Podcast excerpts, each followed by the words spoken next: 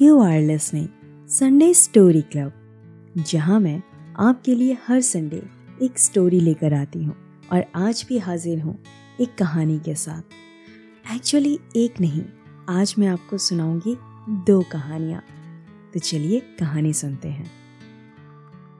ये बात तब की है जब हम न्यू सोसाइटी में शिफ्ट हुए थे और मैं अपने फाइनल एग्ज़ाम का आखिरी टेस्ट पेपर देकर दोपहर के वक्त घर लौट रहा था। वह सोसाइटी मेरे लिए नई थी। मैं वहाँ पर किसी को भी नहीं जानता था। बस दो दिन पहले ही हम शिफ्ट हुए थे। चलते चलते रास्ते में मुझे किसी लड़की ने पीछे से आवाज़ दी। हे hey कृष्णा, कैसे हो तुम? मैंने पीछे मुड़ के देखा तो एक सुंदर लड़की खड़ी थी। मैंने उससे पूछा, कौन हो तुम? और मेरा नाम कैसे जानती हो?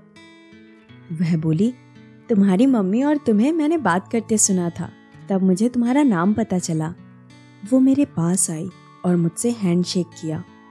उसने अपना नाम मीरा बताया। मुझे उसकी आवाज़ बहुत अच्छी लगी थी।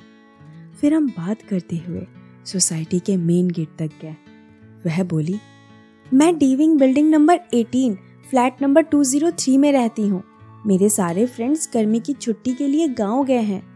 क्या मैं तुम्हारे साथ खेलने आ सकती हूँ?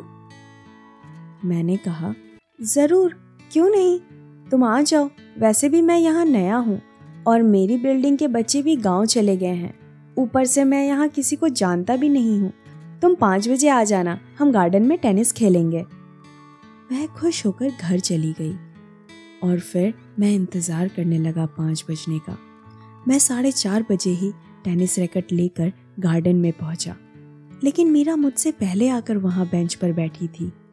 मैं उसके बाजू में जाकर बैठा और पूछा, तुम कब से यहाँ पर बैठी हो? वो बोली, जस्ट अभी आई हूँ। तुम भी बड़ी जल्दी आ गए। चलो हम टेनिस खेलते हैं। फिर हमने हँसी मज़ाक करते हुए टेनिस खेला। वो काफ़ी अच्छा टेनिस खेल लेती थी। बाद में हमने थोड़ी देर बैठ के बात की। मैंने मीरा से पूछा कि, तुम्हें क्या क्या पसंद है? उसने बताया कि उसे टेनिस पसंद है, पुराने गाने सुनना पसंद है और खाने में सबसे ज़्यादा चावल की खीर पसंद है। पूरा पतीला चट कर जाती है। फिर हम रोज़ गार्डन में ही मिलने लगे। मैं कभी कभी मीरा के लिए अपनी मम्मी से चावल की खीर बनवा कर ले जाता था। वो बड़े मज़े से खाती और मेरी मम्मी की तारीफ़ करती। मीरा अब मुझे बहुत अच्छी लगने लगी थी, क्योंकि मुझे उससे प्यार हो गया था। पर एक दिन अचानक मीरा नहीं आई। उस शाम मैं आठ बजे तक गार्डन में अकेला ही उसका इंतज़ार करता रहा। फिर उदास होकर घर वापस लौट गया। घर पहुंचकर उसके बारे में ही सोचता रहा कि मीरा आज मुझसे, कि मीरा आज मुझसे मिलने क्यों नहीं आई? फिर उस रात मेरे साथ एक अजीब घटना घटी। वह मेरे सपने में आई और बोली, तुम्हारे साथ वक्त बिताकर मुझे बहुत अच्छा लगा, कृष्णा। अब मेरा जाने का समय हो गया है। मुझे मुक्ति दो, कृष्णा। मुक्ति दो। मैं सुबह ही साढ़े तीन बजे डर के मारे उठा। तब मैं पसीने से नहाया हुआ था। मुझे लगा कि मैं उसके बारे में कुछ ज़्यादा ही सोचने लगा हूँ। फिर दूसरे दिन भी मैंने उसका इंतज़ार किया, पर फिर भी वो नहीं आई। उसके बाद से मेरा हर रात मेरे सपने में आने लगी और बार बार एक ही शब्द मुक्ति दो कृष्णा, मुक्ति दो कृष्णा। फिर मैंने सोचा कि आज वह आए या नहीं आए, मैं उससे मिलने उसके घर पर जाऊँगा। मैंने मम्मी से बोलकर मीरा के लिए खीर बनवा ली और शाम होने से पहले ही उसके बताए हुए एड्रेस पर पहुँचा और डोर बेल बजाई। दरवाज़ा एक बुज़ुर्ग आदमी ने खोला। उन्होंने मुझसे पूछा, तुम्हें किससे मिलना है बेटा? मैंने मीरा का नाम बताया। उन्होंने मुझे अंदर बुलाया। मैं जाकर सोफे पर बैठा और खीर का डिब्बा बुज़ुर्ग के हाथ में दिया और कहा, ये मीरा के लिए है। कहाँ है वो? मुझे उससे मिलना है। और पूछा, दो दिन हो गए, वो पार्क खेलने नहीं आई? वो बुज़ुर्ग शांत मुद्रा में मेरे सामने सोफे पर बैठे और बोले, चौदह अप्रैल आज के दिन ही, एक साल पहले मीरा की मौत हुई थी। वह मेरी गोद ली हुई बेटी थी। उसे जन्म से एचआईवी एड्स था। इसलिए किसी बच्चे के मम्मी पापा उसके साथ अपने बच्चे को खेलने नहीं देते थे। वह घर पर अकेले ही बैठी रहती थी। उसे हमेशा लगता था उसके साथ भी कोई खेलने आए। पर यह कभी संभव ना हो सका। और आखिर में पिछले साल उसकी मौत हो गई। मीरा की कहानी सुनने के बाद मेरी आँखें छलक गईं। फिर मैंने उस बुज़ुर्ग को अब तक की सारी हकीकत बताई और मुझे आने वाले सपनों के बारे में भी बता दिया। वह बोले, शायद आज तुमने उसकी आखिरी ख्वाहिश पूरी की है और यहाँ उसके दोस्त बनकर उसे मुक्ति देने पहुँच गए हो। थोड़ी देर में उन्होंने पंडित जी को बुलवा लिया और उसकी आत्मा की शांति के लिए पूजा हुई। उसके दादाजी ने वह पूजा मेरे हाथों से करवाई ताकि उसकी आत्मा को मुक्ति मिल सके। फिर उन्हें गुड बाय बोलकर मैं घर वापस लौट आया। सो ये कहानी बस यहीं तक थी। लेकिन लेकिन, आप कहीं मत जाइए। क्योंकि मेरे पास आज आपके लिए एक और क्यूट सी स्टोरी है। तो चलिए उसे भी सुनते हैं। उस रात अचानक धीमी धीमी बारिश होने लगी थी। आहान जॉब से घर आते वक्त रास्ते में एक छोटी चाय की दुकान पर चाय की एक चुस्की लेने के लिए रुका था। उसने अपनी नई बाइक दुकान के ठीक सामने पार्क की थी, जहाँ छत थी, ताकि बारिश में बाइक भीगे नहीं। फिर वह चाय के प्याले से चुस्कियाँ लेते हुए अपनी नई बाइक को बड़े प्यार से देख रहा था। तभी उसके उदास मन में एक ख्याल कूद पड़ा। मुझे नौकरी मिल गई। मैंने नई बाइक भी खरीद ली। पर इस बाइक के पीछे बैठने वाली अभी तक नहीं मिली। अगर वो मिल जाए तो मुझ जैसे अकेले रहने वाले अनाथ की ज़िंदगी में बाहर आ जाए। तभी अचानक बारिश में भीगती हुई एक लड़की उस दुकान में आई और आहान की बाइक के पास खड़ी हो गई। उसने बाइक की पिछली सीट पर बैग रखा और अपनी भीगी ओढ़नी से बारिश का पानी निचोड़ने लगी। उस लड़की ने लाल रंग की सलवार कमीज पहनी थी और उस पर एक सुंदर सी नकाशी वाली ओढ़नी थी। उसे देखकर आहान की धड़कने मानो कुछ देर के लिए रुक सी गई। वह उसकी तरफ़ देखता ही रहा।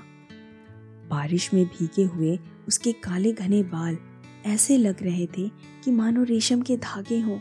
वह बाइक का आईना देखते हुए खुद को संवारने में लगी थी। उसे आसपास की दुनिया का जरा भी ख्याल नहीं था। वह दिखने में इतनी सुंदर थी कि आहान उस पर से अपनी नज़र हटा ही नहीं पा रहा था। आखिर में लड़की ने बैग में से एक बिंदी निकाली और बाइक के आईने में देखते हुए धीरे से अपने माथे पर लगा दी। आहान ने उस लड़की के साथ बात करने का मन बना लिया था। तब तक बारिश भी रुक चुकी थी।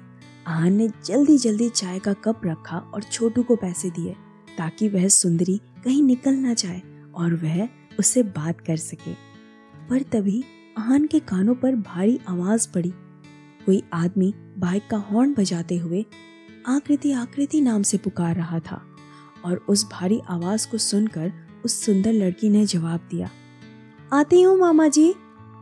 और वह बैग उठाकर दौड़ते हुए उस बाइक के पीछे जाकर बैठ गई और वहाँ से चली गई।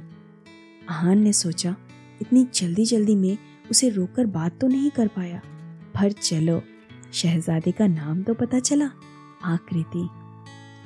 आकृति के ख्यालों में उस रात आहान को नींद नहीं आ रही थी, इसलिए वह सुबह लेट उठा और ऑफ़िस भी लेट पहुँचा। इस वजह से बॉस ने भी उसे दो चार ताने मार ही दिए, पर वह भी उसने मन ही मन हँसते हुए सुन लिए, क्योंकि उसे बॉस में भी उसकी प्रेमिका आकृति नज़र आ रही थी।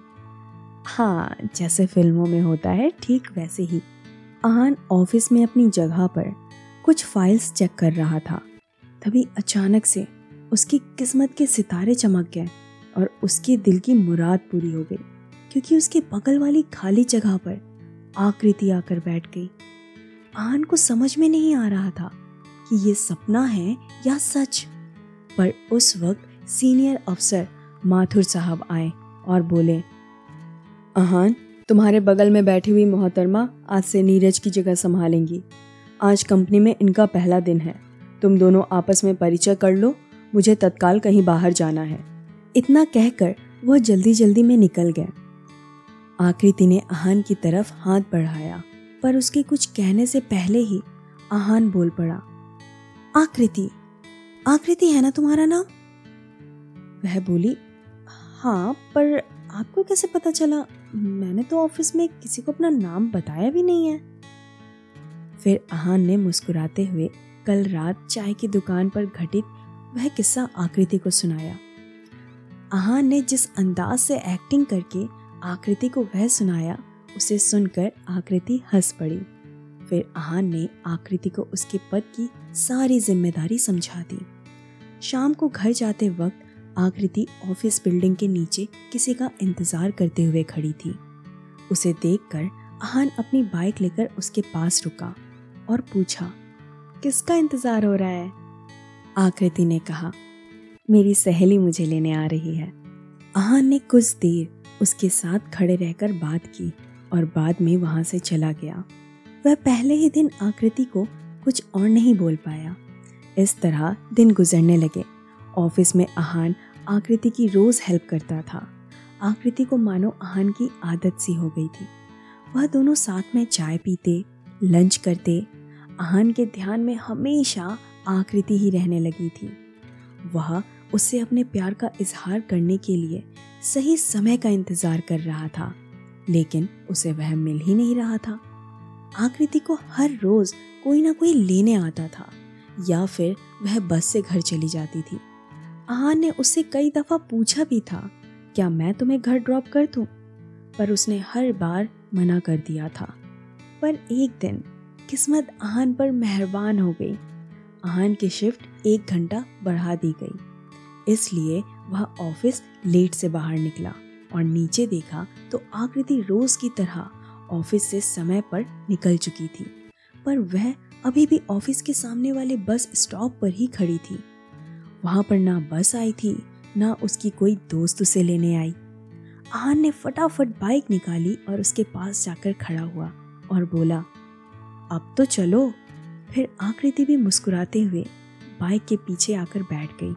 और जब उसने आहान के दाहिने कंधे पर हाथ रखा, तब आहान को ऐसा लगा कि उसे सारा जहाँ मिल गया हो। आहान ने तुरंत उसे प्रपोज करने की ठान ली और वहीं पर बाइक रुकी जहाँ उसने पहली बार आकृति को देखा था। आकृति बाइक को बीच में रोकने पर भी कुछ नहीं भूली थी। वह भी उसके साथ उस चाय की दुकान में जाकर बैठ गई। तभी आहान ने आकृति का हाथ अपने हाथ में लिया और एक घुटने पर बैठकर कहा आई लव यू आकृति। मैं तुमसे बहुत प्यार करता हूँ। आकृति भी आहान को मन ही मन चाहती थी, इसलिए वह भी आई लव यू टू कहकर उसके सीने से लिपट गई।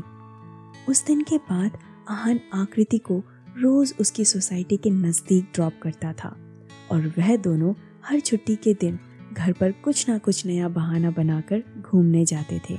इसी तरह दोनों का प्यार परवान चढ़ने लगा। दोनों घंटों तालाब के किनारे बैठकर एक दूसरे से बातें किया करते थे। पर एक दिन उनके प्यार को जैसे किसी की काली नज़र लग गई। आकृति के मामा ने उसे आहान के साथ बाइक पे घूमते हुए देख लिया था।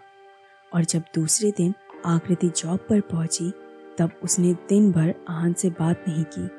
वो दिन भर आकृति की तरफ़, वो दिन भर आकृति की तरफ़ ही देख रहा था, पर आकृति ने उसे नज़रें नहीं मिलाई, पर आहान ने उसकी आँखों में नमी देख ली थी। शाम को पार्किंग एरिया में आकृति आहान का इंतज़ार ही कर रही थी, और जब आहान ने उसे देखा तो वह दौड़ते हुए उसके पास गया। उस वक्त आकृति बोली, आहान, हमारा प्यार अब इससे आगे कभी नहीं जा सकता। तुम्हें मुझे हमेशा के लिए बोलना होगा। आहन की आँखें भर आई। उसने पूछा, पर क्यों? तभी उसे पीछे से एक भारी आवाज़ सुनाई दी। मैं बताता हूँ क्यों? वहाँ आकृति के मामा आए थे। वह बोले, मैंने कल आकृति को तुम जैसे दो रुपए वाले लड़के के साथ बाइक पे घूमते देखा था। क्या औकात क्या है तुम्हारी? मैंने उसकी शादी एक अच्छे परिवार के लड़के के साथ तय की है, और तुम ठहरे एक अनाथ। क्या मिलेगा उसे तुम्हारे साथ रहकर? जवाब में आहन सिर्फ़ इतना बोला, मैं आकृति से सच्चा प्यार करता हूँ, और वह भी मुझे उतना ही चाहती है। आकृति आकृति सब खामोशी से सुनते हुए नीचे ज़मीन की तरफ़ देखकर फूट फूट कर रो रही थी। वह अपने मामा जी के डर से आहन से आँख भी नहीं मिला रही थी। कुछ ही देर में आकृति के मामा जी उसे वहाँ से ले गए और बेबस आहन उसे बस देखता ही रह गया। जब आहन अगले दिन ऑफ़िस पहुँचा, तब उसे पता चला कि आकृति ने ऑफ़िस छोड़ दिया है। फिर उस दिन से आहन जैसे अंदर से टूट गया था। उसका काम में मन नहीं लग रहा था और कुछ दिनों बाद उसने भी ऑफ़िस आना बंद कर दिया था। आहान अब अपने आप में खोया खोया रहने लगा था। वह जिन दोस्तों से रोज मिलता था, उनके पास से गुजरता, पर बातें नहीं करता था। सभी दोस्तों में उसका एक सबसे अच्छा दोस्त था, राघव, जिसे हमेशा आहान की चिंता लगी रहती थी। राघव आहान को तकलीफ़ में देख नहीं सकता था।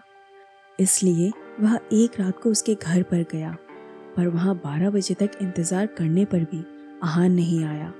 फिर उसने पड़ोसियों से पूछताछ की तो उन्होंने बताया कि आजकल वह कभी कभी ही घर आता है और जब भी आता है तब नशे में धुत होता है।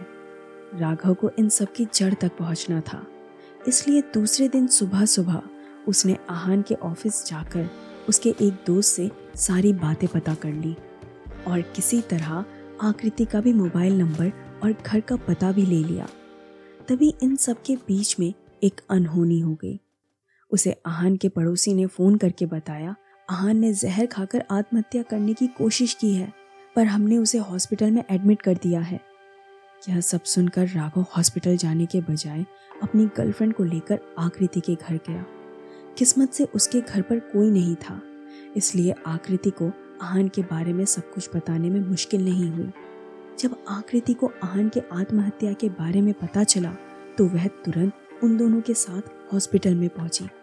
आकृति ने अपने मामा को एक सहेली के एक्सीडेंट के बारे में बहाना बना के यकीन दिलाया और रात होने तक हॉस्पिटल में ही रुकी रही।